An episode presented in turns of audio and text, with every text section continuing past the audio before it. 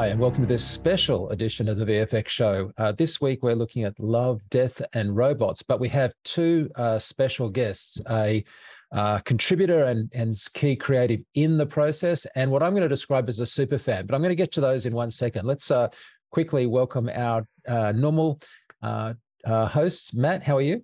I'm doing great here in Richmond, Virginia. Excellent. And Jason over in New York, how are you, mate? Doing great here in Queens, New York, home of the Ramones. And uh, and uh, let's uh, work our way up to the most important person by going to the second most important person, which is our super fan uh, Zap. Zap is coming to us from uh, Sweden. Zap, say hello and just a quick, brief introduction of who you are. Well, I'm Zap, the dumb blonde and Swedish guy uh, working at Autodesk with rendering and stuff. And I kind of dragged uh, you know, up this kind of meeting because I talked to Mike and say, hey, we need to do something in Love, Death, and Robots, and maybe I could get the next guest on. And Mike was like, that's a good idea, and here we are.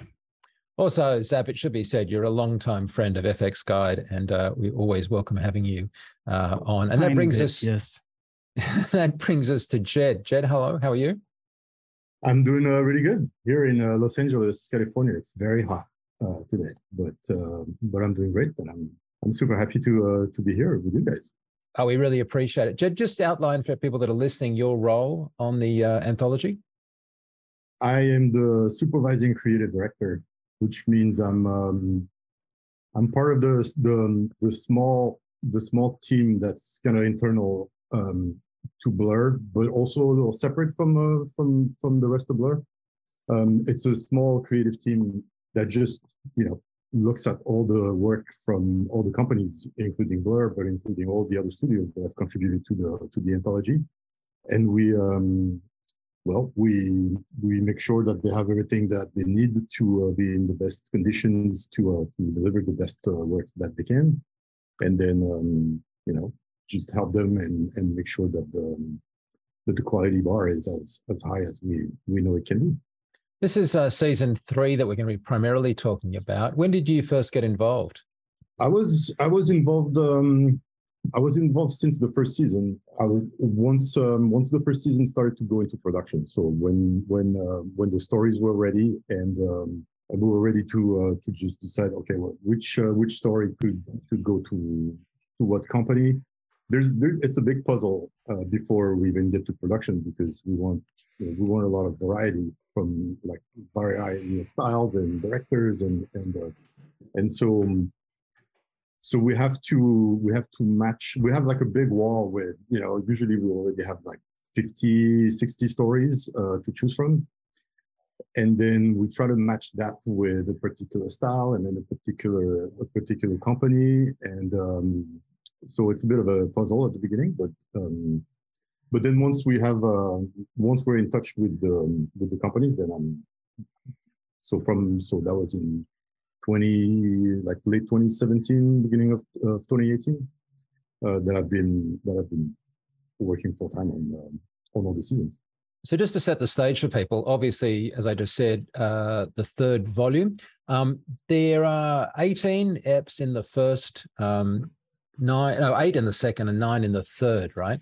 So I guess my first question would be like, you just said there were like 40 or 50, whatever ideas that you were trying to narrow down. And like, what is the metric that gets it to nine? Is it just nine that you guys love, or is it nine because that fills up the budget, or is it nine because there's some kind of minutes? Because that's the thing about this. It's not normally like an, a 22 minute TV show or a like a one hour uh, streaming. How do you decide on nine?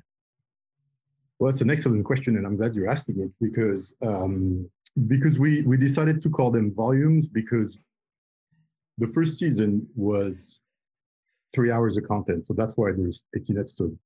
Um, the second season, which is another three hours, actually covers volume two and three, and um, but we decided to split it so that we could deliver this, the next volume faster than, because you know it was we could have we could have delivered all three hours of volume two and three just right now, but it would have you know it would have it would have would have meant um, waiting a little longer for the for the fans and, and people. And so we kind of we kind of felt like it might be um, it might be interesting to do um, to split it in two and then two drops instead of just um, of just one big one.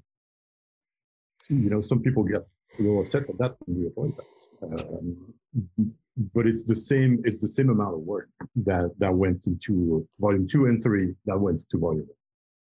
Richard, we, we liked on the VFX show to sort of discuss both the art and the and the craft of the shows. I'm going to start with the art, and I'm just going to hit the other guys. We'll come back to you in a sec. But Zap, why would I have introduced you as a super fan? For those that weren't reading your very uh, enthusiastic Twitter posts, why do you like this stuff so much? Uh, I, you know, I come back from the really original you know the magazine heavy metal in the 80s which of course this was originally kind of supposed to be heavy metal. And uh, i used to read that quite my my sister had those magazines and i was probably too young for them really but uh, you know um, because they can be pretty explicit sometimes. And but i'm a huge fan of that style and uh, of course uh, that was, was this was supposed to be originally then for various reasons. It turned into love death and robots instead of heavy metal. And uh, yeah I, I always love this kind of mix of sci-fi slash a little bit of fantasy uh, you know slightly sexy you know and uh, uh, Love, Death, and Robots has maybe a little less of the fantasy angle so far than maybe was in heavy metal and maybe slightly less of the sexy angle too than was in heavy metal. I, I think somebody said about this season it was more death, death, and death, and also robots, uh, but, but then not so much of the other parts.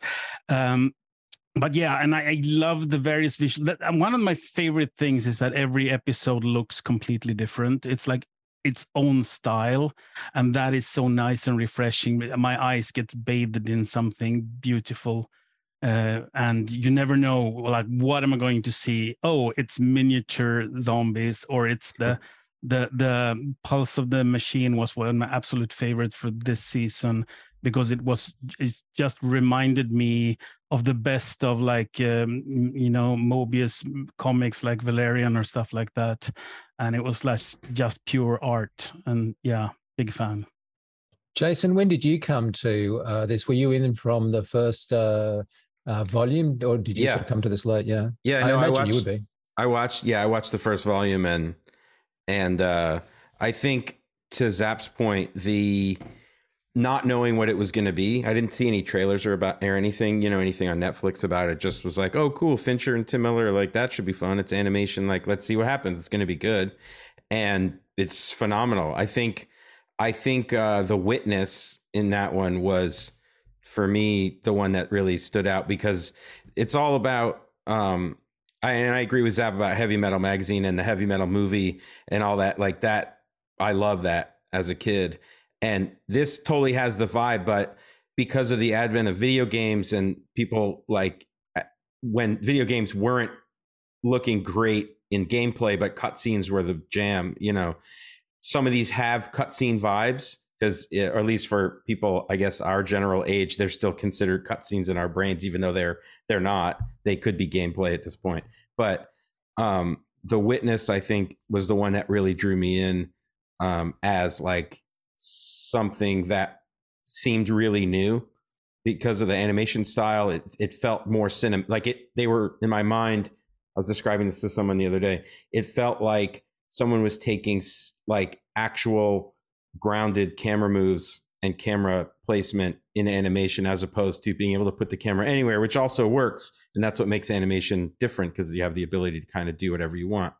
Um, it doesn't have our Spider Man physics problems that we talk about in other episodes. Um, so, yeah, I've been in since the beginning and uh, I was, I mean, I, every one of them is, is stellar in their own way, which I think to what Jed was saying, like, I mean, obviously Jed and the team are taking great pains to curate all this amazing content for us, the viewers, uh, to be able to feel this cascade of styles and other things. Yeah, Matt, you're probably the most critical amongst us, uh, and certainly the most discerning palate. Um, hmm. Gr- AKA grumpy. The AKA snob, the snob. No, I mean, yeah, I this has been really fun for me. I I hadn't watched any of these until we started talking about it, and so I binge So watched. any of it, any volumes? No, I binge I binge Oh, watched it all like in the last like 48 hours or so. And um my son uh had watched the first volume. I think he's he's 18. Um probably was 17 when he saw it and the first one and he was like, "Oh, you should watch this. This is really cool." And I was like, "Yeah, yeah. Okay, I'll watch it." um, but you know what's great about it, I think, is it it really just like uh, Zap and Jason, you guys were saying, it's very much in the vein of uh, the heavy metal magazine. That that certainly that first heavy metal movie. I never saw the second one, but um, and it also reminded me a lot of uh, the MTV Liquid Television, Mhm. um, which agreed, yeah. there were a lot of pieces um, at the Aeon time. Flux, Yeah. Yeah, there was a lot of stuff that Colossal Pictures I know had done. The now defunct Colossal Pictures back when uh, I was still living in San Francisco, and um, I think you know the really exciting uh, diversity of aesthetic, as well as um, you know, there's the two recurring, the three robots Mhm. uh, that re- recur, and they sort of have this very um, uh, misanthropic kind of uh, you know innocence about you know the the past of the human race and whatnot. Um, but it's got there's great humor, there's great uh, intrigue, um, uh, really fascinating uh, story design choices. Um, and I think uh, you mentioned the episode "The Witness," um, and then the the final episode. Is it Jibaro? Um, Well, I mean, it's like We're going to There's a have to talk about that a lot. Yeah. Just Oh there's this- yeah, there's a s- absolutely. there's a similar character design aesthetic a little bit in Mhm. those two. I don't know if they're connected in some way by the makers, but um, but the camera work in both of those in particular um, is so naturalistic and so uh, really amazing. Um, and then the last episode that I just watched before starting to record was the um, the drowned giant, and like what a totally different kind of story. And I was trying to remember the name. There's an artist uh, who makes these large. There's he made like this large baby, and he made oh, the- Ron Mueck. Right. Yeah. And I, it Mueck, made me yeah. immediately think of that work. I'd seen some of those uh, uh, when I was living in New York at one of the shows they had there. But uh, just, and it, and it's totally a different kind of story, a much more humanist, like kind of lyrical and poetic narrative. And I, I just, uh, you know, you know, 48 hours became an instant fan. I think they're all, they're really great. It's so compelling. Yeah, I've got to say I'm with you. Though uh, Aeon was it Aeon Flux? Uh, you know, the MTV from that was.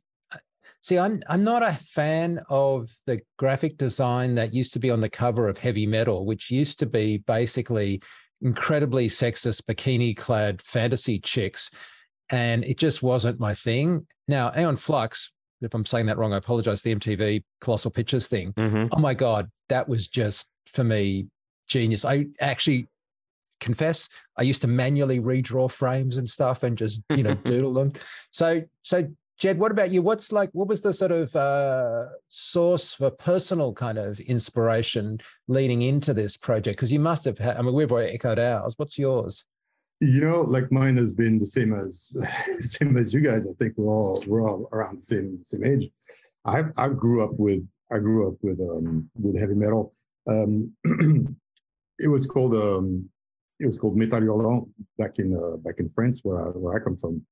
Yeah, I really grew up with that magazine because it was such a uh, such a breath of fresh air. Like I mean, in Europe especially, like there was no you know, there was a little bit of the comic books and the, the Marvel stuff was was starting to to to cross, uh, you know, the Atlantic, but but it was mostly like Asterix and Tintin, and, and the adventures that those guys were having at the time was just, you know, it was all started after after the war, so it was all about rediscovering your neighbors. You know, it was an adventure in Spain and an adventure in Italy, um, but but heavy metal in the magazine just just went, you know, uh, to places that we never um, would never would never seen, him, and it was such a great like pop culture magazine because it was not just comic books. There was also a lot of crossover with with with rock bands at the time, you know, movies like you talked about, and it was like you know the moment where Star Wars and Alien was, you know, these were like when these movies started to come out, so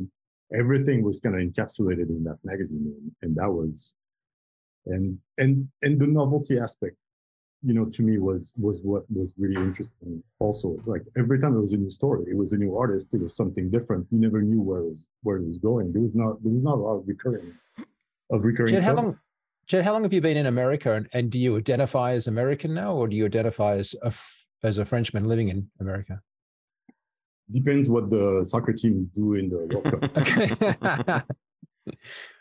uh, I guess the reason I Um, asked that is I wanted to follow up on that point that Zap made about death, death, and robots, and uh, because we're still talking about the art, we're going to get to the you know the tech kind of and the gorgeous filmmaking involved. But but if it at the same time that this uh, you know volume three has rated like off the dial with critics and fans alike and scored like 100% on rotten tomatoes and generally called zap to have conniptions it also is true that uh, there's a lot of ultra violent stuff in this. And and what i'd say is like american gun culture and i'm not criticizing it i'd just be interested in people's perspective on that. Because for me I, I really was uh, very aware of it being just at times just incredibly uh, now i know it's meant to be r-rated and i know it's meant to be adult and i know that in some cases it's being ironic but but i just curious because we're on the on the show now we have five people of which only two would be born americans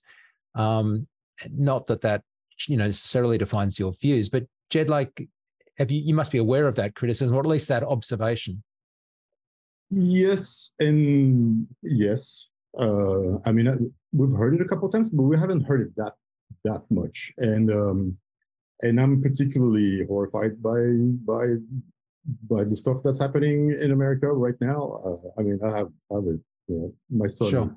My son is 14, and and um, and it's particularly stressful to uh, to to see what's what's happening in in the schools. I'm you know I'm I'm, I'm very opinionated uh, on- on that front, and and I feel like you know, and and maybe maybe I'm I'm just uh, being blind to the maybe I'm being blind to the you know, and I'm being hypocritical, but like the, the stories that are in that are in Love Death and Robots seem so far in terms of of the of the the themes, you know, and it's science fiction. It's and and it and I hope it never looks like we're glorifying it because that's always been something that you know when when we set out to do something that's R-rated, you know, we want we want themes that resonate with adults. We want to be able to show whatever happens to the story to make it, you know, like bad traveling kind of needs this like you know this this uh, this ultra violence to to to really have like the power that it has. Um, and sometimes, you know, like on the first season, Beyond the Aquila Rift, like we needed like the, the you know the sexy time to uh to make that that payoff at the end of the story even more uh, you know even more disturbing. So that's kind of how we how we approach it. Like I can tell you that none of us is is a is a big uh, is a big you know um, to be clear, in no way was I implying uh, or suggesting that uh, the show is responsible for anything uh, beyond the show, right? Uh, but No. it exists in a culture and it exists in a moment in time.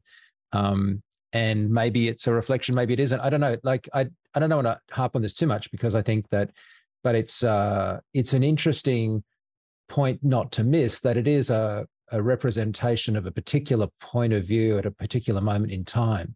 Um, let's jump to the other side of the planet. Zap, what do you think? Do because you, were the one that brought this point up. Were you joking about that, or did you Well, actually no. notice that when you're watching it? so for me it was not so much i mean uh, now we delved into like the serious situation that happening in the us it wasn't really about that what i said uh, my like my one criticism is of the whole of death and robot stuff. There's been like a little too many episodes that where the basic story is gruff gang of military meets big evil beasts and lots of mm-hmm. stuff happening. And that was simply in like yeah we've seen that like you know can we not there's more stories um you know maybe slightly more supernatural maybe slightly more something else.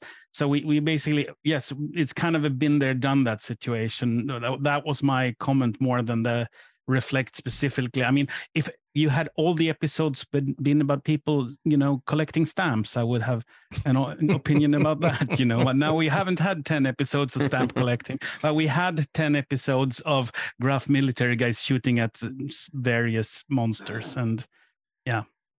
Can I briefly hear from like Jason? Like, do you, as yeah. an American, as opposed to me as an outsider, did it?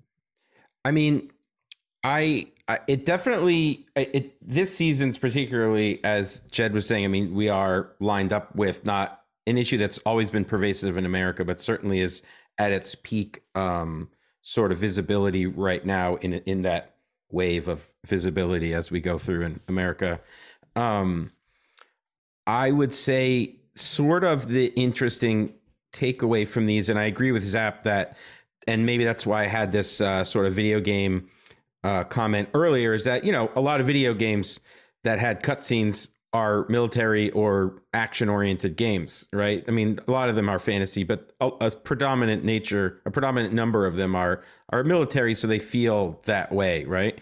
And so there is a familiarity with it. I would say, in the case of the show, um, there is a there is a I was watching with my kid season three and he's 15 and we you know he said are these like Black Mirror? Because he's watched Black Mirror and and there's a you know they do have a there is a consequence in these episodes. There is all there was always some it's not necessarily a moral outcome but there is a there is a consequence of some part to the action whether it's whether it's um Mason's Rats, where it's a commentary on war and attrition, or you know, mm-hmm. or it's uh, Swarm, which is basically colonization, uh, and even Night of the Mini Dead, which is just I think at the the most comparable to what we're talking about, which is just, it, uh, the, just the, repetition of the repetition of of of of action which is like you know an entire an entire planetary destruction in super fast mini thing which i like almost fell on the floor watching because it was incredible. Um, uh, I thought it was also incredible. Hey Matt, what what's pick up on that? Like we uh, Black Mirror, so it's a brilliant reference that Jason's brought up there, which we hadn't. I hadn't. Yeah, I mean it's to, a. But... I mean, Black Mirror is another great example of an anthology series. You know, all uh, if I'm not mistaken, right, it's all essentially live action with some visual effects, of course. But uh-huh. um, but it's it's very similar in that it's you know these it has a particular bend, right? It has a particular uh, flavor. I think the um, when we're talking about the gun stuff, like I don't, I, I mean, I think you know, gun culture in the United States has gone completely off its rocker. If you ask me, I think the United States is in a state of uh, psychosis uh, for the better part of the last six years or so. I think agreed. at this point, agreed. Um, eh, but that's you know hopefully something that will one day resolve. And I look at like something like this. I don't think it's a uh, to me you know, Zap was saying, you know, that you know, every other episode's kind of this military adventure, and I, I, guess that's kind of true. But I also sort of feel like it's like listening to a record album of you know your favorite band, right? Like you know, you get like the the hits, you know, the ones that and the cool B sides. And then there's a couple tracks that maybe aren't for everybody, but some people really love and the deep cuts and that kind of stuff. And so I think when you look at any kind of anthology, be it, you know, Love, Death and Robots, you know, we are talking about Black Mirror, any of these types of shows, like there's going to be this kind of wide variety. And I think that's kind of what makes it exciting too, is that you do have an opportunity to if there's one that doesn't float your boat you can kind of be like nah skip to the next one right and so i think that there's um a, a lot of like sort of fungibility in there for the viewer Jed, leaving aside the specifics of the topic that I brought up, like one of the things that you guys must be keen to have happen is have consequential discussions based on the the quality of the work, right? Like it isn't fast food. It's like it's short, but it's not like uh, bland. It's anything but. No. Uh, and we really pride ourselves on that. Like we really want it to be a, a visual spectacle and we want it to be, and we want it to be really story driven because, you know, one of the dangers of starting something like that is to just put all your focus on, on the imagery, but, but we really, really want to make sure that we have the proper director for the story, that we have a story that, you know, that we all really believe in and that um, and that we think you know we'll we'll make an interesting uh, will make an interesting short story. But you know, so it, a really good story, it has to have, you know, we have to be able to imagine that visually it's going to be it's going to be interesting too, and that it's going to push the, you know, it's going to push the the medium a little bit because we love, you know. The the best thing that that that happens is when when somebody who's never seen any animation just just you know watches um, Love Death and Robots and then and then and then suddenly it and comes up and it's like wow I never I you know, I had no idea you could do that with animation. I had no idea you could see, um, you know, like something like Jibaro, for example, or The Witness, like has brought some people from, you know, who had never watched like any any kind of movie or or TV show, um, or an animated uh, TV show, and then suddenly, you know, it's these are themes that resonate with with a lot of different people for a lot of different reasons. Um, but so yes, we try to um, we try to make it we, we try to make it interesting for everybody. We want a good story, but we also want some we want it to be a bit of a spectacle. If we can switch gears to sort of the technical stuff, and you mentioned Jibaro there, which uh, there's already a making of out, uh, which we'll put a link to in the show notes.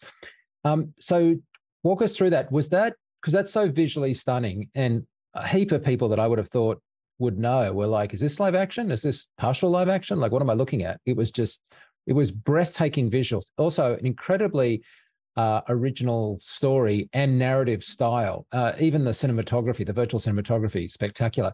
So, just walk us through. Did that come from a pitch of a good idea that then found its visual style, or did you guys have a visual style that was presented as an inherently part of the pitch of doing it, or was it just that you guys knew the director and, and reached out the other way?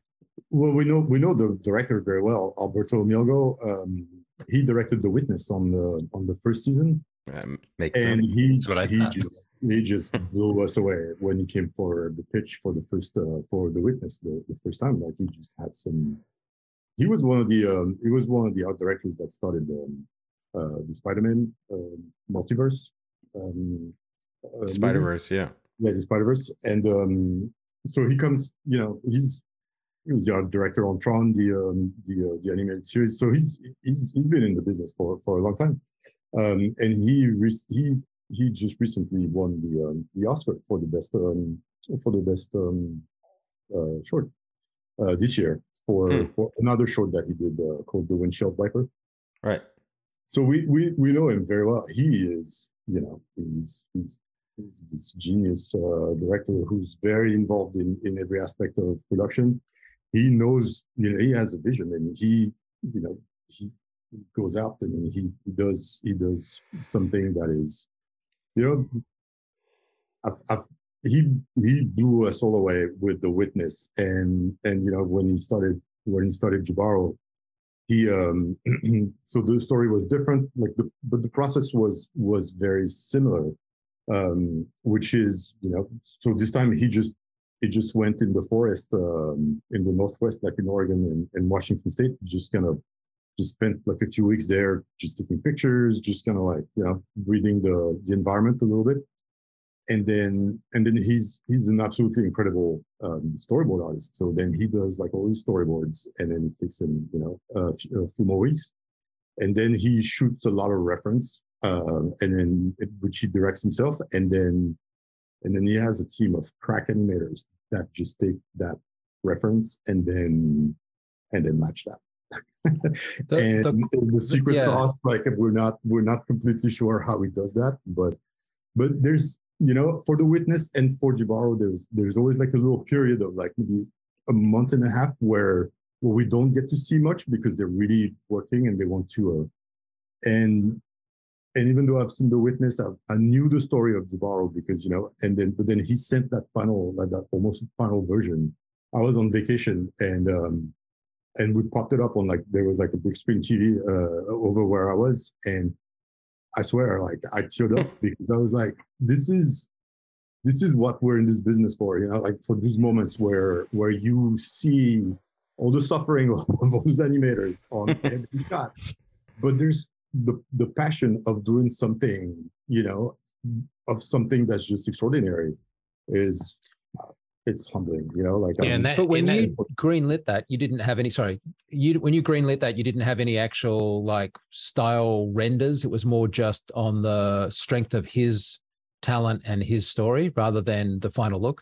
No, we we did we didn't have. I mean, you know, he's he could he could do absolutely everything on the on the on the short, but you know, obviously he has to delegate now because the shorts are starting to get a little long.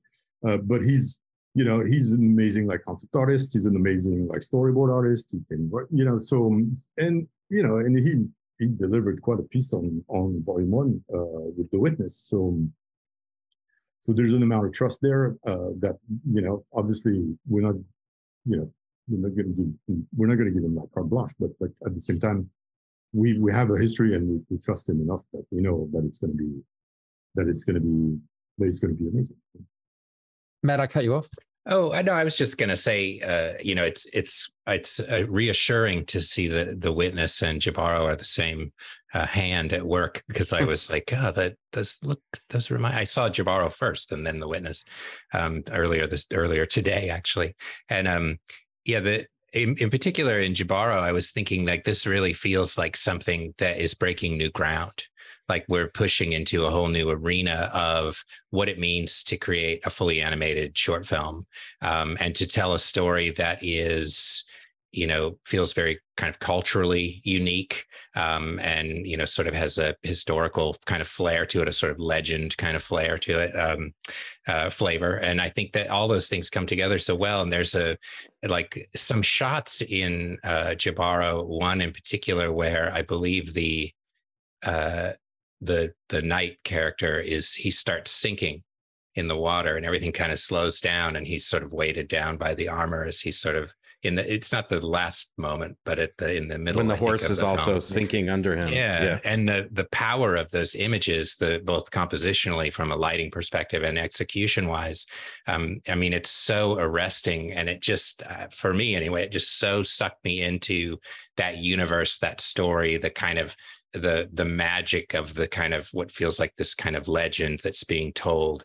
um and it just felt like uh i haven't seen anything quite like that prior to watching that um so yeah i mean it just really super strong powerful stuff I- Can I can I I, have- also just hold on one sec. I just wanted to say something quick and then you can jump in. I just want to say that the sound design on all of these, Oh. but Jibaro especially, I mean the sound design is incredible. I mean there's so much happening in the environment and the animation is obviously stellar because you see that first, but without that sound design of the water and the sound and the the guy not having hearing, you know, and, and that whole sound layer of the storytelling is you know phenomenal. Sorry, I cut you off, Zap.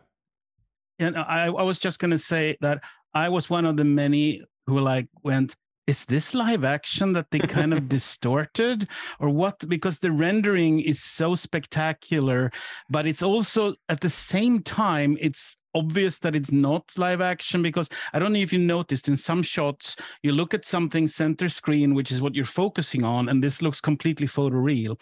But then you look at like the shrubbery at the edges, and it's Yeah. a freaking Bob Ross painting. It's just Yeah. random blobs of color that read as completely beautiful foil foliage. But it's like, no, this is just splatter of color, just like they did the old matte paintings and stuff. So Mhm. there's painting in there, there's amazing rendering in there. I think there's a photo or two uh, that has been like recolorized or something.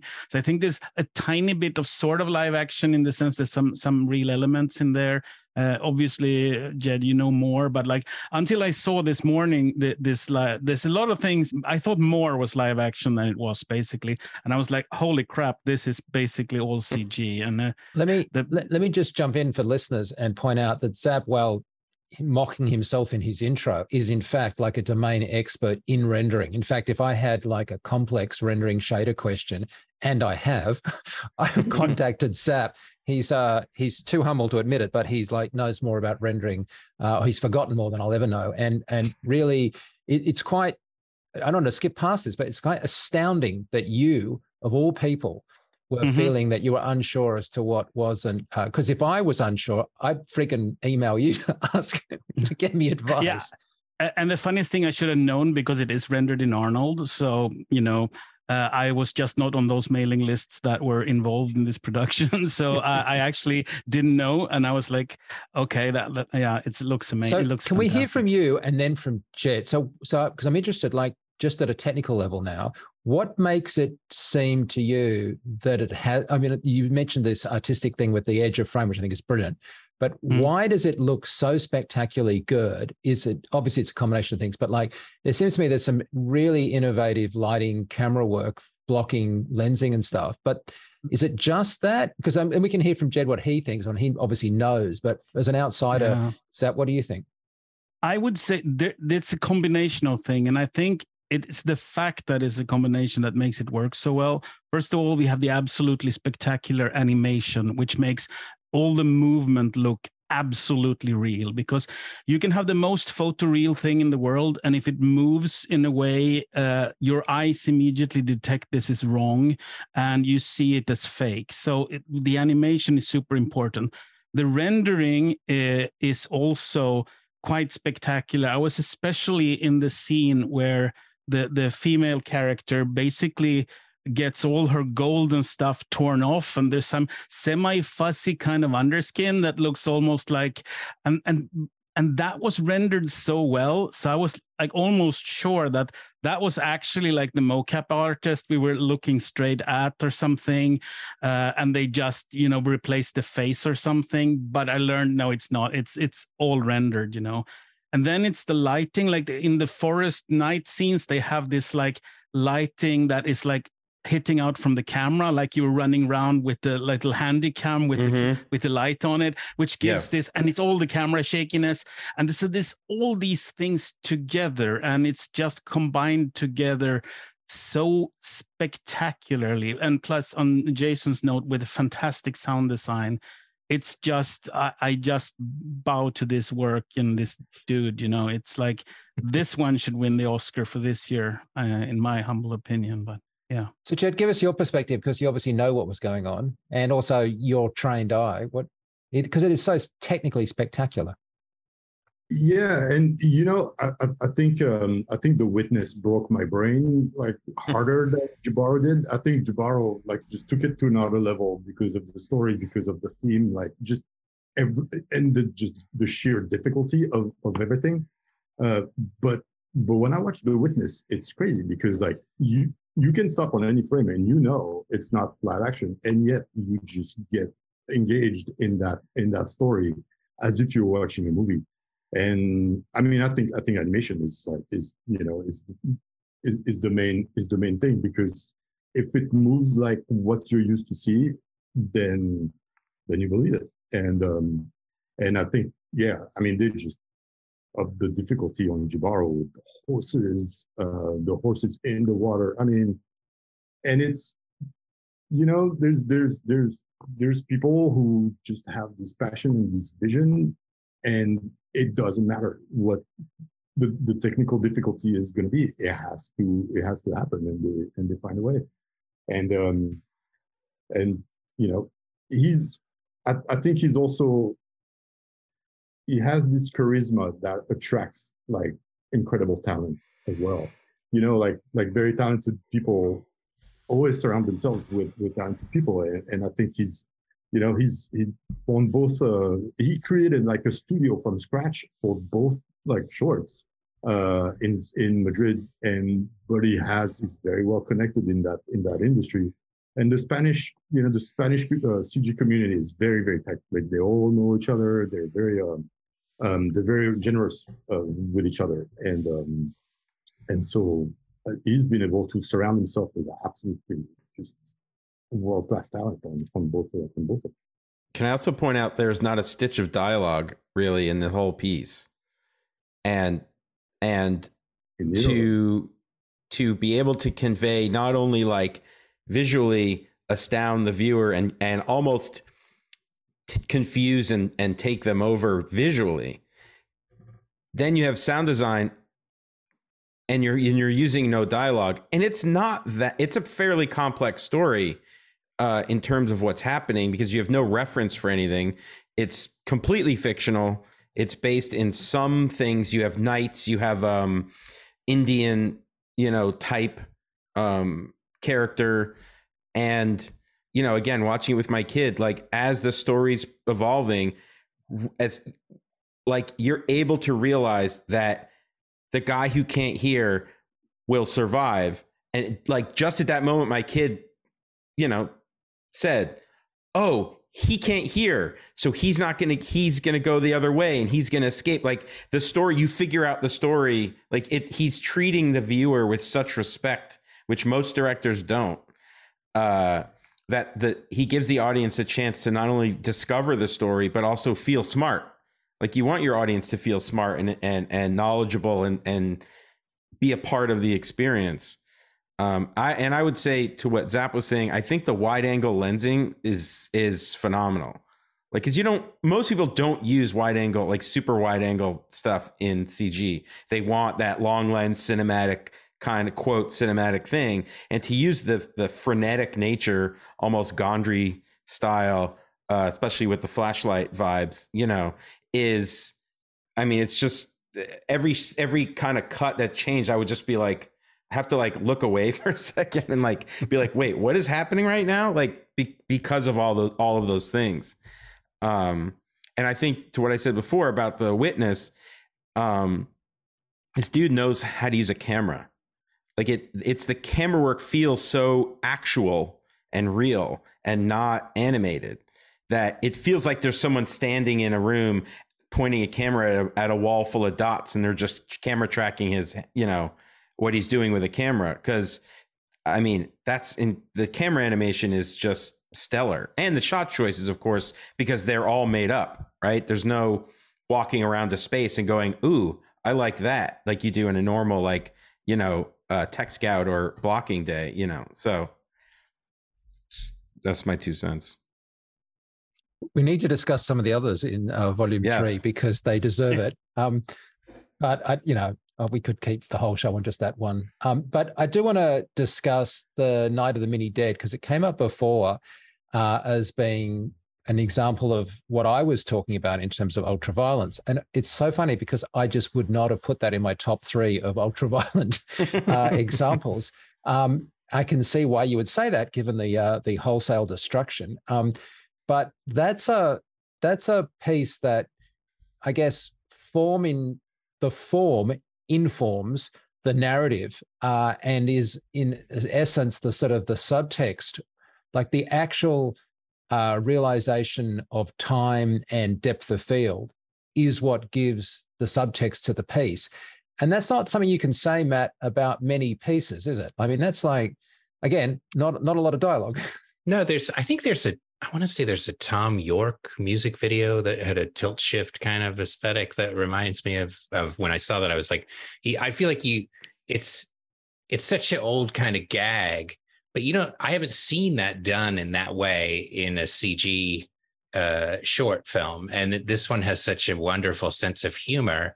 But by creating that kind of you know tilt shift kind of effect and making everything feel so tiny uh, in that regard, like it's so uh, it makes it even more humorous. You know, like it's just everything comes together stylistically, visually, thematically to create just a, a totally different kind of short within the the context of the you know larger volume that is it just you shift gears and it's like everybody has a good laugh it reminds me of sitting in the uh, exploratorium theater the old exploratorium in san francisco and going to see the spike and mike animation festivals. I don't know if you guys mm-hmm. ever had a yeah. chance to go to any mm-hmm. of those, mm-hmm. but same kind of thing where there'd be this, uh, you know, a Bill Plympton short or something that would come up, and it was just totally offbeat and a totally different kind of thing. I was curious though if the uh, the, the what is it? Is it Night of the Mini Dead? Is that what it is? Or mm-hmm. yeah, is it is it the same filmmaker who made the one with the one in the freezer?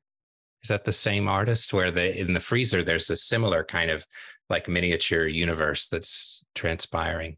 Well, it it it comes from the same person because um, um, the Freezer one Ice Age was directed by uh, Tim Tim Miller, um, who's the creator of the show, and um, the he he was the one who came up with the idea of uh, of Night of the Mini Dead with um, with Jeff Fowler, who's who, who's long time uh, director at at Blur. The, um, the the idea came out when uh, you know, like years ago, we were we were approached by a, um, a a client who was who was working on a video game, and the video game was about the zombie apocalypse, and and um, and they asked for um, you know for like a, a little cinematic to just uh, to just start the game, and, and Tim and, and Jeff were were were just brainstorming, trying to kind of find like a good idea, and they were like, "Oh, wouldn't that be cool if we did like the zombie apocalypse in in tilt shift?" And oh man, they're gonna love it. And so they went to the client, and the clients were like, "Oh, good idea." No, we don't want to. do Oh, so they, they've always um, they've always kept that idea because you know, and so we we've actually you know been we almost did it for for volume one and then also almost for volume two but then you know the pandemic kind of came at the same time we're like is this the right moment maybe we should wait a little bit Yeah. Um, and then you know Jeff uh, Jeff who who co-wrote the, the um, you know the original idea with with Tim um, has been busy um, directing Sonic and Sonic 2 and so you know, the schedule was not um, was not going to allow him to to do it. Uh, but but but this company in Los Angeles called Buck uh, just picked up were interested in were interested in doing it and then they they picked it up and man they did something so fantastic with it uh, i mean you know we really just had like the original idea and then like just you know the beat at the beginning and the beat at the end and then in the middle it was kind of up to the directors to just kind of fill it up like however they wanted and uh Jay, can I ask you a quick question? Was it ever a question whether it would be sustainable? Because I think one of the things that I would have been the idiot in the room that would have said was, well, this is going to look really good, but you can't do the whole short like that because it just, after, a, you know, after you've got the gag, you kind of, but that's not true, right? It works brilliantly uh, for seven minutes. Is that ever an issue? well it works for seven minutes because we had incredible directors making it work you know like it's um because because you're right the gag after five shots like you, it, it won't sustain the story if it doesn't have like you know really good ideas like good good uh, um like funny gags but like it has to flow. It's uh i mean it, it's it's actually very very difficult piece. You can't like you always have to shot you know everything has to be these very very wide shots. Like you can't you know you can't really cut in and just have like it's like it's it's very you know regimented and But the there's, shots um, do change, though. There is like, you Mhm. know, a couple shots where there's camera movement and, you know, it's either panning across or it's moving back or Mhm. it's pushing in a little bit. And so I think that breaks up, you know, maybe what you're saying too, Mike, the thought that it might feel monotonous over time, like and get old. I think that extra motion and the upping of the gag, like you're saying, Jed, I think that really makes all the difference.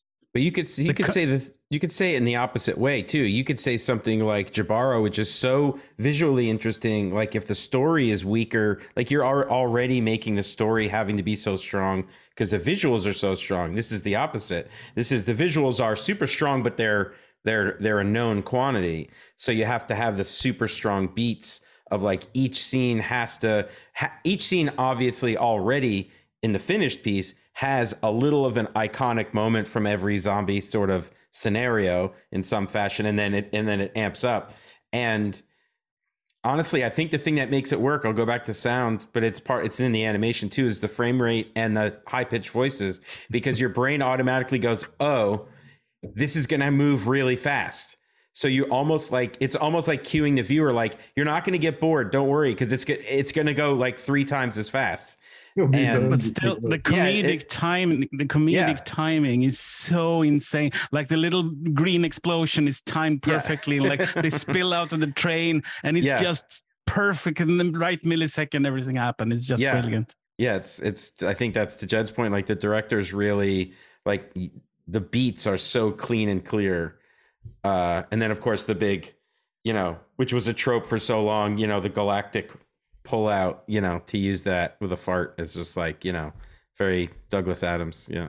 Jed, in, mm-hmm. on a show like this, is there much of a shooting ratio? Like, in other words, is that edit that we see the edit that was the derived storyboard that was just it, or is there a process where there are effectively, for want of a better term, deleted scenes? oh it's always you know it's always a process until until it's done. Like there's Yeah, for for for all the shorts like there's always it's you know it's a process. Um we'd love it if it could if it could you know if we could approve like storyboards and then boom it just like smoothly goes to to the end. But but it's uh it's it's always a little bit more complicated. So you haven't had a, an occasion of like the uh because i remember in the um you know there have been shorts people have made that have been spectacular just verging on like you know 20 minutes not not for you i'm saying but like i was just wondering if there was like an occasion where it was uh, an editorial problem. I know the longest one in this one is about 20 minutes isn't it? It's like uh is that not uh david fincher's? That's, that's david yep. Yeah.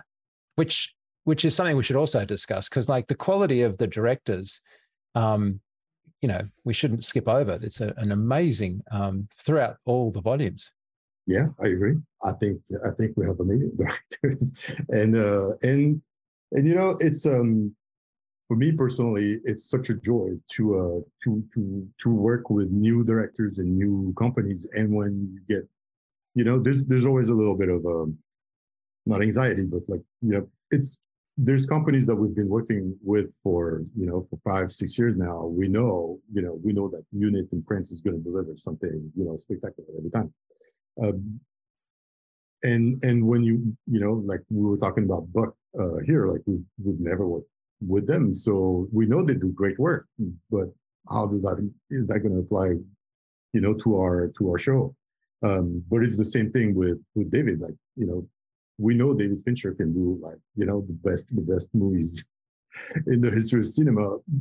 How is that going to apply to um, to um, to animation? And uh, but but you know he does something that is what I, I, I think is some of I mean some of Blur's best work, and and he came in and he was so he was so gracious of his time and his expertise to just kind of you know help direct, but also like you know mentor all the all the guys at Blur. Like it's such it's such a fantastic experience to be able to work with with people that are so seasoned like that. You know. Um, and and we all, you know, I think, I think when when uh, when directors like that just kind of come and and participate to uh to the show, it's um it helps everybody because everybody learns from it and we all get you know we all get better um together and it's um but it is it is always a joy to see a new company just do something that you did not you know expect like uh, you know, virtual pulse of the machine the, the another one was done by um, by Polygon in Japan, and um, we'd never worked with them. They've done a lot of they've done a lot of stuff for for um, for TV, um, and and um, but how does that how is that going to apply you know? And we had the we had the, a new director um, for this episode as well.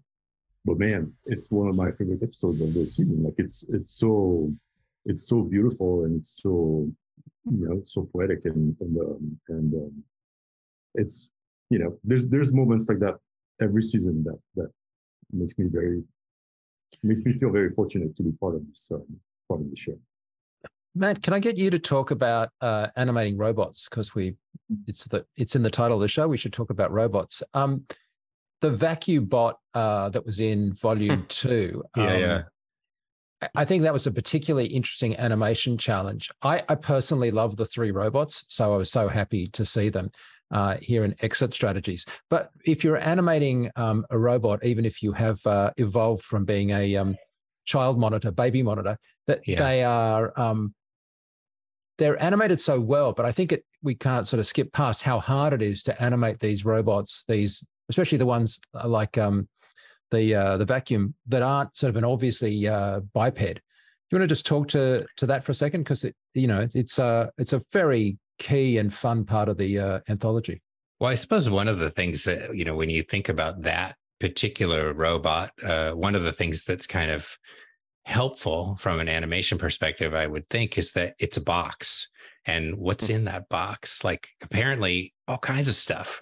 There's like tons of little arms and like these like heat things, you know, and like, so I think in that regard, you know, you do wind up having, um, uh, a lot of opportunities. Also, you know, the the funny thing in that one that's the one with the old people in the yeah. retirement mm-hmm. yeah and one of the and things the i think that's so funny about yeah, yeah about that robot too is that every time it does something nefarious it then subsequently takes the time to start cleaning up you know like so there's there's this great kind of humor both in i'm sure in the story but also in you know the animator's approach to dealing with that as well where it has this you know malfunctioning uh, programmatic error that's causing all this chaos in the home environment but then it's also still dutifully doing its little tasks and it made me think of um, there's that uh, is it the goblin school they made the burning safari uh, I don't know if you guys have ever seen that animation um, where there's a, a, spaceship that lands on a primitive planet of like eight people. And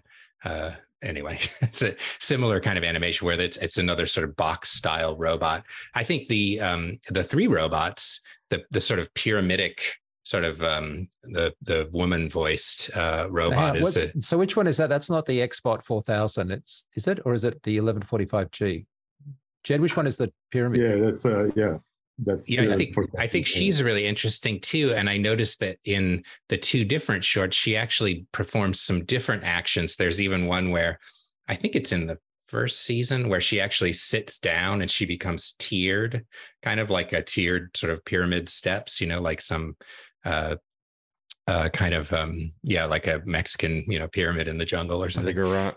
Yeah. yeah, and uh, I think that those are really interesting. The the um, the the little robot and then the taller robot, the X, what was it? The Xbot two four thousand? Yeah i mean they're they're a little bit more traditional in that they have um, certainly the the taller biped is really just you know a humanoid robot. But i think you know the two different colored eyes and his kind of mohawk design and stuff as well as the the actor the voice actor at, uh, for both for all three actually of those robots. I mean they're so comedic um, and just add, they bring so much personality through the voice and that that then the animators get the opportunity to really see like okay how can we embody that character and that voice in those particular moments? And i think they're all very different um, and it makes those uh, shorts with the with the robot characters i think so much more compelling and really funny. Jed they must be uh, you know in-house favorites right? Um, they are just so appealing yeah and they're so much fun to uh to to work on. I think everybody's you know everybody has we, we love john scalzi who who writes who's been writing the, the stories. Like he's you know he's he's, he's one of of the show's best friends. Like he's he's done like you know a lot of stories and and uh, and we love every opportunity that we have to uh to to work with him. But so it's it's fun to work with him uh, on the story. It's fun to have the actors in the booth just like kind of riffing off of each other and and come up with like a lot of stuff that you know it's a different kind of workflow than than say Jibaro where Alberto knows what he wants and then he's gonna get it and then you know and and he's gonna he's gonna be judging like you know like he's got everything in his head. But so am I like, hearing am I hearing that Patrick Osborne, who is the director of that, allows much more improvisation from the actors in a sort of a collaborative sense? Is that what you're saying? Uh, yeah, and well, what's interesting is that he, Patrick Osborne, um, did not direct the first the first one. It was it was a different. Um, uh, okay. Uh, it was two directors uh, on the first one. Um, those two Spanish guys uh, that go by the the name of Headless, and and there there were a lot of fun too. And but those characters, you know, like there, there's a um, you know sometimes there's things that just take a life of of its own you know and and and it requires the collaboration of the director the actors you know the the the author. And and i think you know i think that's what resonates with people. Like it just there's just a lot of fun that happens during the, the and, you know we work on the episode and i think that kind of translates to the screen and Zap, the other thing i wanted to just flag is this anthology really is the validation of toon shaders in many respects, right? Like the you don't get those kind of great work that's happened by the teams that have developed the shaders and the look dev stuff. That doesn't tend to get focused on in a you know Pixar or Disney kind of animated feature, but these uh, advances in uh, shaders are really on display in the anthology, aren't they, Zap? Yeah, this that that is true, and also um, you know, toon shading. We also have to think about something like Into the Spider Verse, which uh, took the toon shading to like its whole new level with the like putting on the the like the screen raster and all these kind of things.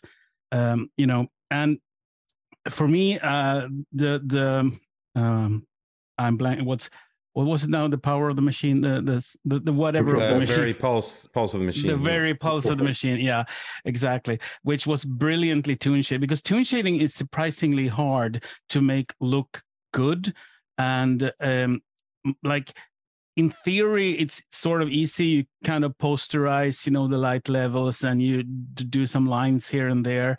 But if you only do that it looks too dead and static. So you have to put some kind of uh, little things like you know you make your lines a little thicker in the lower left corner of everything and these kind of things.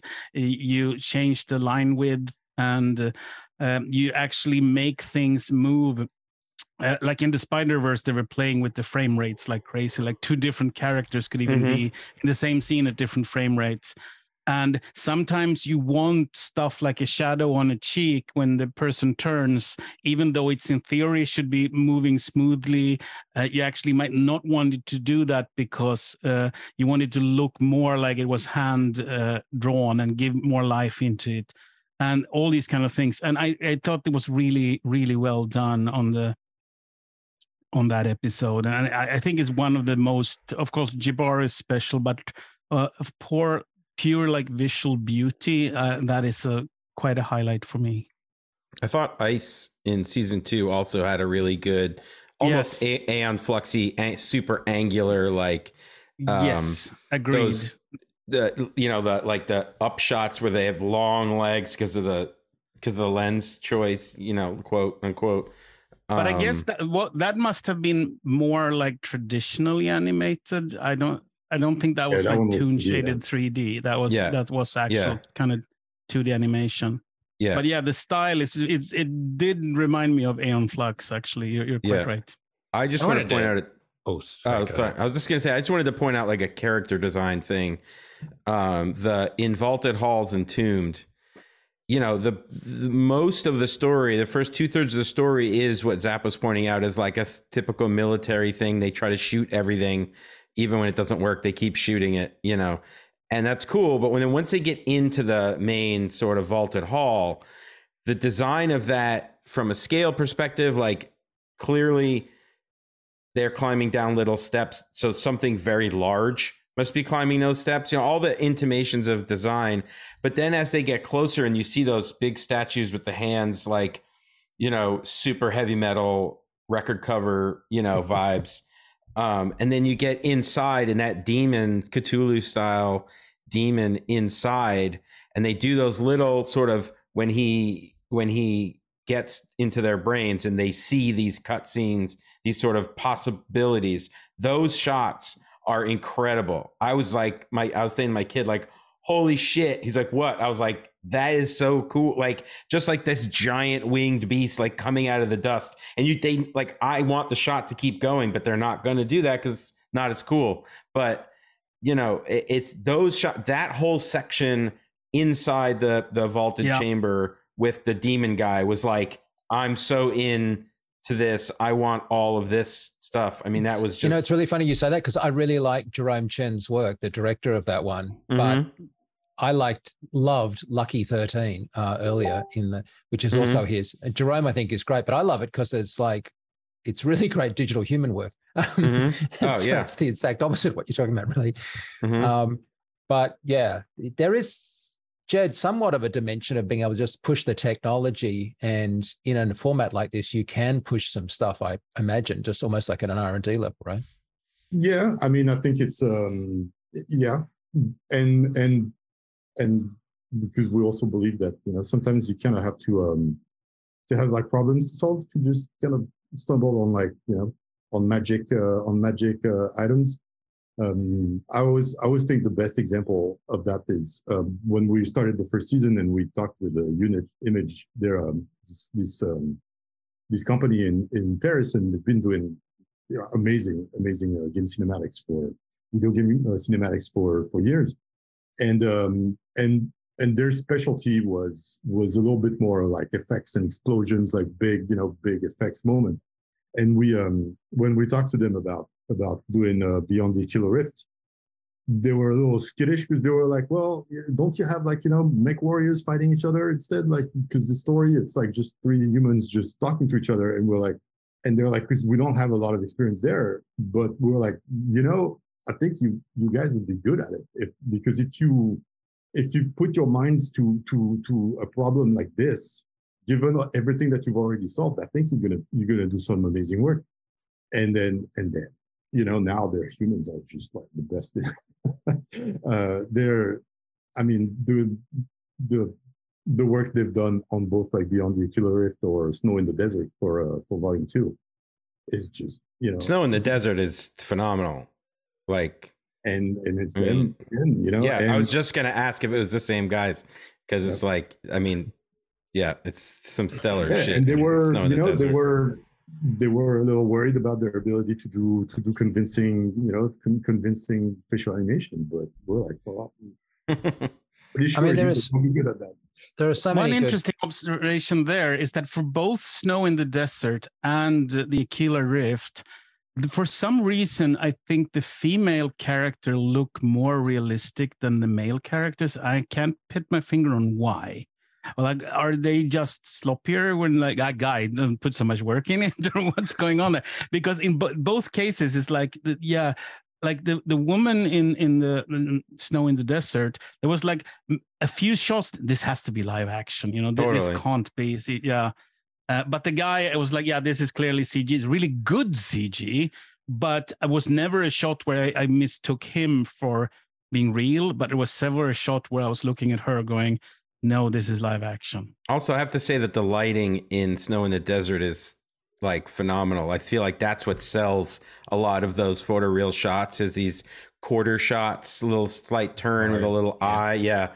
It's half quarter turns and this nice backlight or other, you know, dim reflective light that you're just like, you know, when the subsurface like beard yeah. hair and stuff like mm-hmm. that is really great.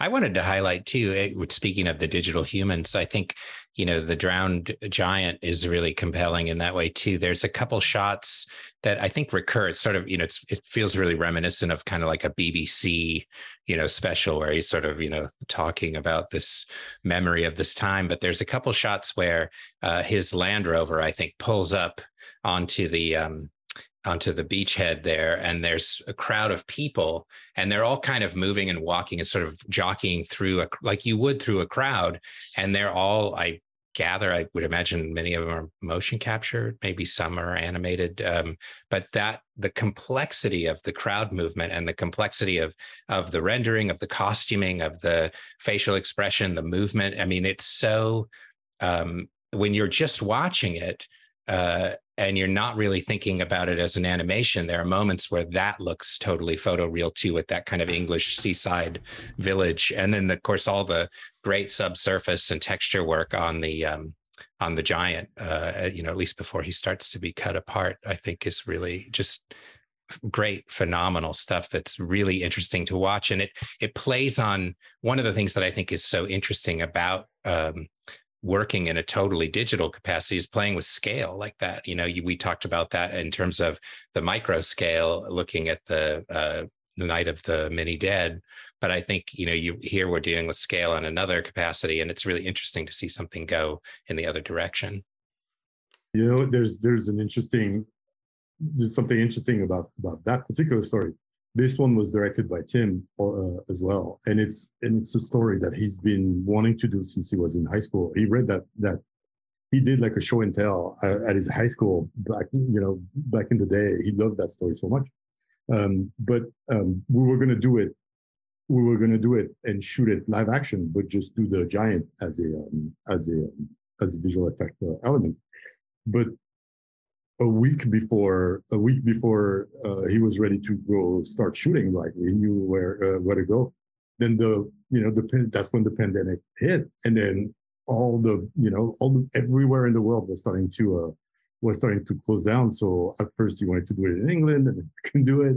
Then maybe uh maybe in new zealand and then just like one by one like all these like um so so we are like well do it all and and so that's how that's how it um, it came to be. I think it works um, out great though, because you get some of the shots of just the people, minus the giant, you know, on the beach and on the road and stuff. I mean, it looks fantastic, and then you also get the opportunity to have this really interesting sort of the playfulness of the people pl- like sliding down the giant's chest or whatever or uh, i think and those things become so int- and the the little footprints from this mm-hmm. the wet sand uh, you know all over the giant those are things that um, i think really uh, sell the piece in another way too and it it i couldn't help as watching it i don't know that story but i kept thinking of so many stories that we see and hear from time to time of like a large whale that's beached you know somewhere mm-hmm. and so it's this and it has that there's that emotive kind of piece to it as well where you sort of you know feel for this giant beast who for whatever reason was beached on the beach as well as the giant so well, guys, we could talk all day because there is so much depth here, and I feel bad for the ones we haven't discussed, uh, but we're sort of out of time. But what I was hoping to do, if I could, is indulge uh, my curiosity and get each of you to name uh, your favorite uh, one from any of the three uh, volumes. And I know that's really hard, and uh, probably for Jed, it's impossible. Um, so I'll let Jed off the hook if he wants to give me top three or something. but for the other guys, I'm going to put you on the spot. So uh, if I can, I'm going to start with our traditional host and work our way to our, our guests this week. So, Matt, if you had to name your favorite, now you've just watched them all in the last uh, short period, um, was there one that just really resonated with you? I mean, I you know we've talked about it so much, but I would probably have to say Jibaro. But uh, you know, probably a special mention shout out to uh, the drowned giant which i also found really just so different. Uh, i really enjoyed that a lot. Um, but you know just overall i just would say you know my closing remarks is i think this is so magnificent. It is a is a wonderful project. Um, it's such a great opportunity for artists directors companies to showcase a really unique aspect of working uh, digitally and doing work like this. It's unlike anything out there right now. And I think it's just so awesome. I, I applaud that you guys are doing this. I think it's the coolest thing. Yeah, no, absolutely. And Jason, uh, what would be your uh, your pick? I, I would echo Matt on all his on his uh, the back end sentiments there, uh, which I think you anyone listening could probably gather from anything any of us said about any of the episodes. Um, I I kind of have to say uh, I'll do both The Witness and Jibaro just from like a peak performance aspect in terms of being favorite. I do love all of them for diff- varying reasons. I will throw out also um, the very Pulse of the Machine and Snow in the Desert as like favorites for other reasons. But I mean, you know, in this age of participation trophies, I don't think it's hard to say that everyone should win something for each of the things they did because I mean, uh, it's amazing that Jed and the team and Netflix and everybody uh, to Matt's point, is elevating animation and giving it its moment and letting you know really curating great art, great story, great everything. So they're kind of all winners to me, but you know, got to have some favorite moments. Yeah, I'm I'm to go next just because I want uh, Jed to go last. um, I'm to pick uh, Beyond the Aquila Rift because it, I just like that this is adult uh, cinema adult animation. And Rift, for some reason, just totally just stuck with me later. Like it was the one that I was pondering on later, and whether I would have made the same choices if I was involved in it. Not that I thought it was bad; I thought it was brilliant. But I, would I have been able to even like uh, get there? And so anyway, that's uh, that was one that I just um, just I guess in the first uh, volume. And the only other thing I'm going to say, just really quickly before I hand over to Zap, is I also adore the graphic design around the series. I was lucky enough to go to a lecture in uh, in Spain where they were talking about the actual graphic design of the um, the the logos, the the embl uh, the emblemonic. I can't even say that correctly. The uh, the symbolism and and uh, the way that that worked with just the marketing of the whole thing. And I've just thought the graphic design and and we never talk about marketing on this show but man that just presentation of the work had such attention to detail and such love. Anyway not that that's better than what was in the the volumes but i just didn't want to uh, forget to mention that. But I, over to you zap. What's your uh, from any of the three volumes? Favorite. Oh yeah there's a lot to pick. There's funny ones like the one with Hitler as a as a youngster, hilarious. Uh, there's there's the the scary, spooky one like the the bad traveling from this season.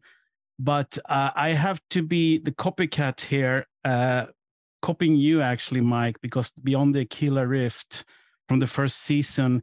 Going back to the start where I talked about heavy, it's probably the most coming straight from a heavy metal page because it uh, it's sci-fi.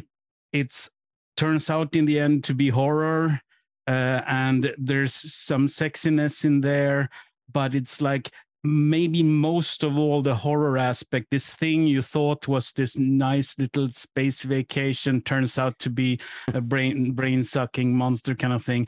That's so 110% something that could have been in a heavy metal magazine that for me i think that that uh, is kind of my favorite. But i mean Jibaro, of course, and the, the Witness and these others, and there's so many in there. But I, I think Beyond the Aquila Rift will be my pick, actually. Okay, Jed, bring us home. I can't pick one of my children. You can't ask me. no, you, you, know, like it's it's it's almost impossible for me to answer that because sure. because you know I've been so involved in in all of them. Um, and and so you know there's some that I, that I love because I love working on it with the people you know. Um, but just um, um, I, I just want to point out just a couple things just because I think I think they're they're worth mentioning. Um, you were you were talking about the graphic design and all the the, the marketing aspect. I think it's I, think it's great that you picked up on it because um, uh, Jennifer Miller is is responsible for that with uh, with Neil Kellerhouse and uh, and man, they spend a lot of time on on, on this, and and I I agree. I think it's absolutely beautiful, and mm-hmm. it's, it's a big part of of of the marketing, and it's and it's difficult because it's difficult to have a show that has like so many different styles and so many different stories to just kind of find something that unifies all of them and and and you know a banner that can represent us all um so for that i think it's i think it's great um you know there, there's there's one that that has that has like a particular significance for me um and we didn't uh, we didn't talk about it but um it's a pop squad in the second uh, volume. Mm-hmm. pop squad was when we like we read the story and it's it's it's an amazing story. But the first thing the first scene the main character kills you know three children. And we're like there is like we can't we can't do something like this. Like it's it's too much. You know, like there's there's a point where it's like people are just going to start watching and they're going to be like, ah, uh, it's not it's not for me. And and no director wanted to touch that story, but um, Jennifer Yuh Nelson, who's um, who's our our new um, supervising director, who started uh, for with Volume Two.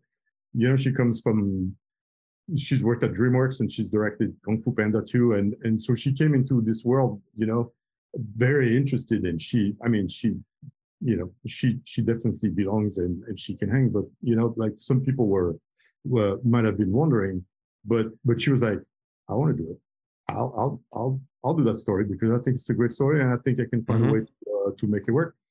And, and I, like what she did with that story is, you know, like the, the theme behind it is so difficult but as a you know as as a as a father myself like i you know it really resonates and and i and i think she's done something very beautiful.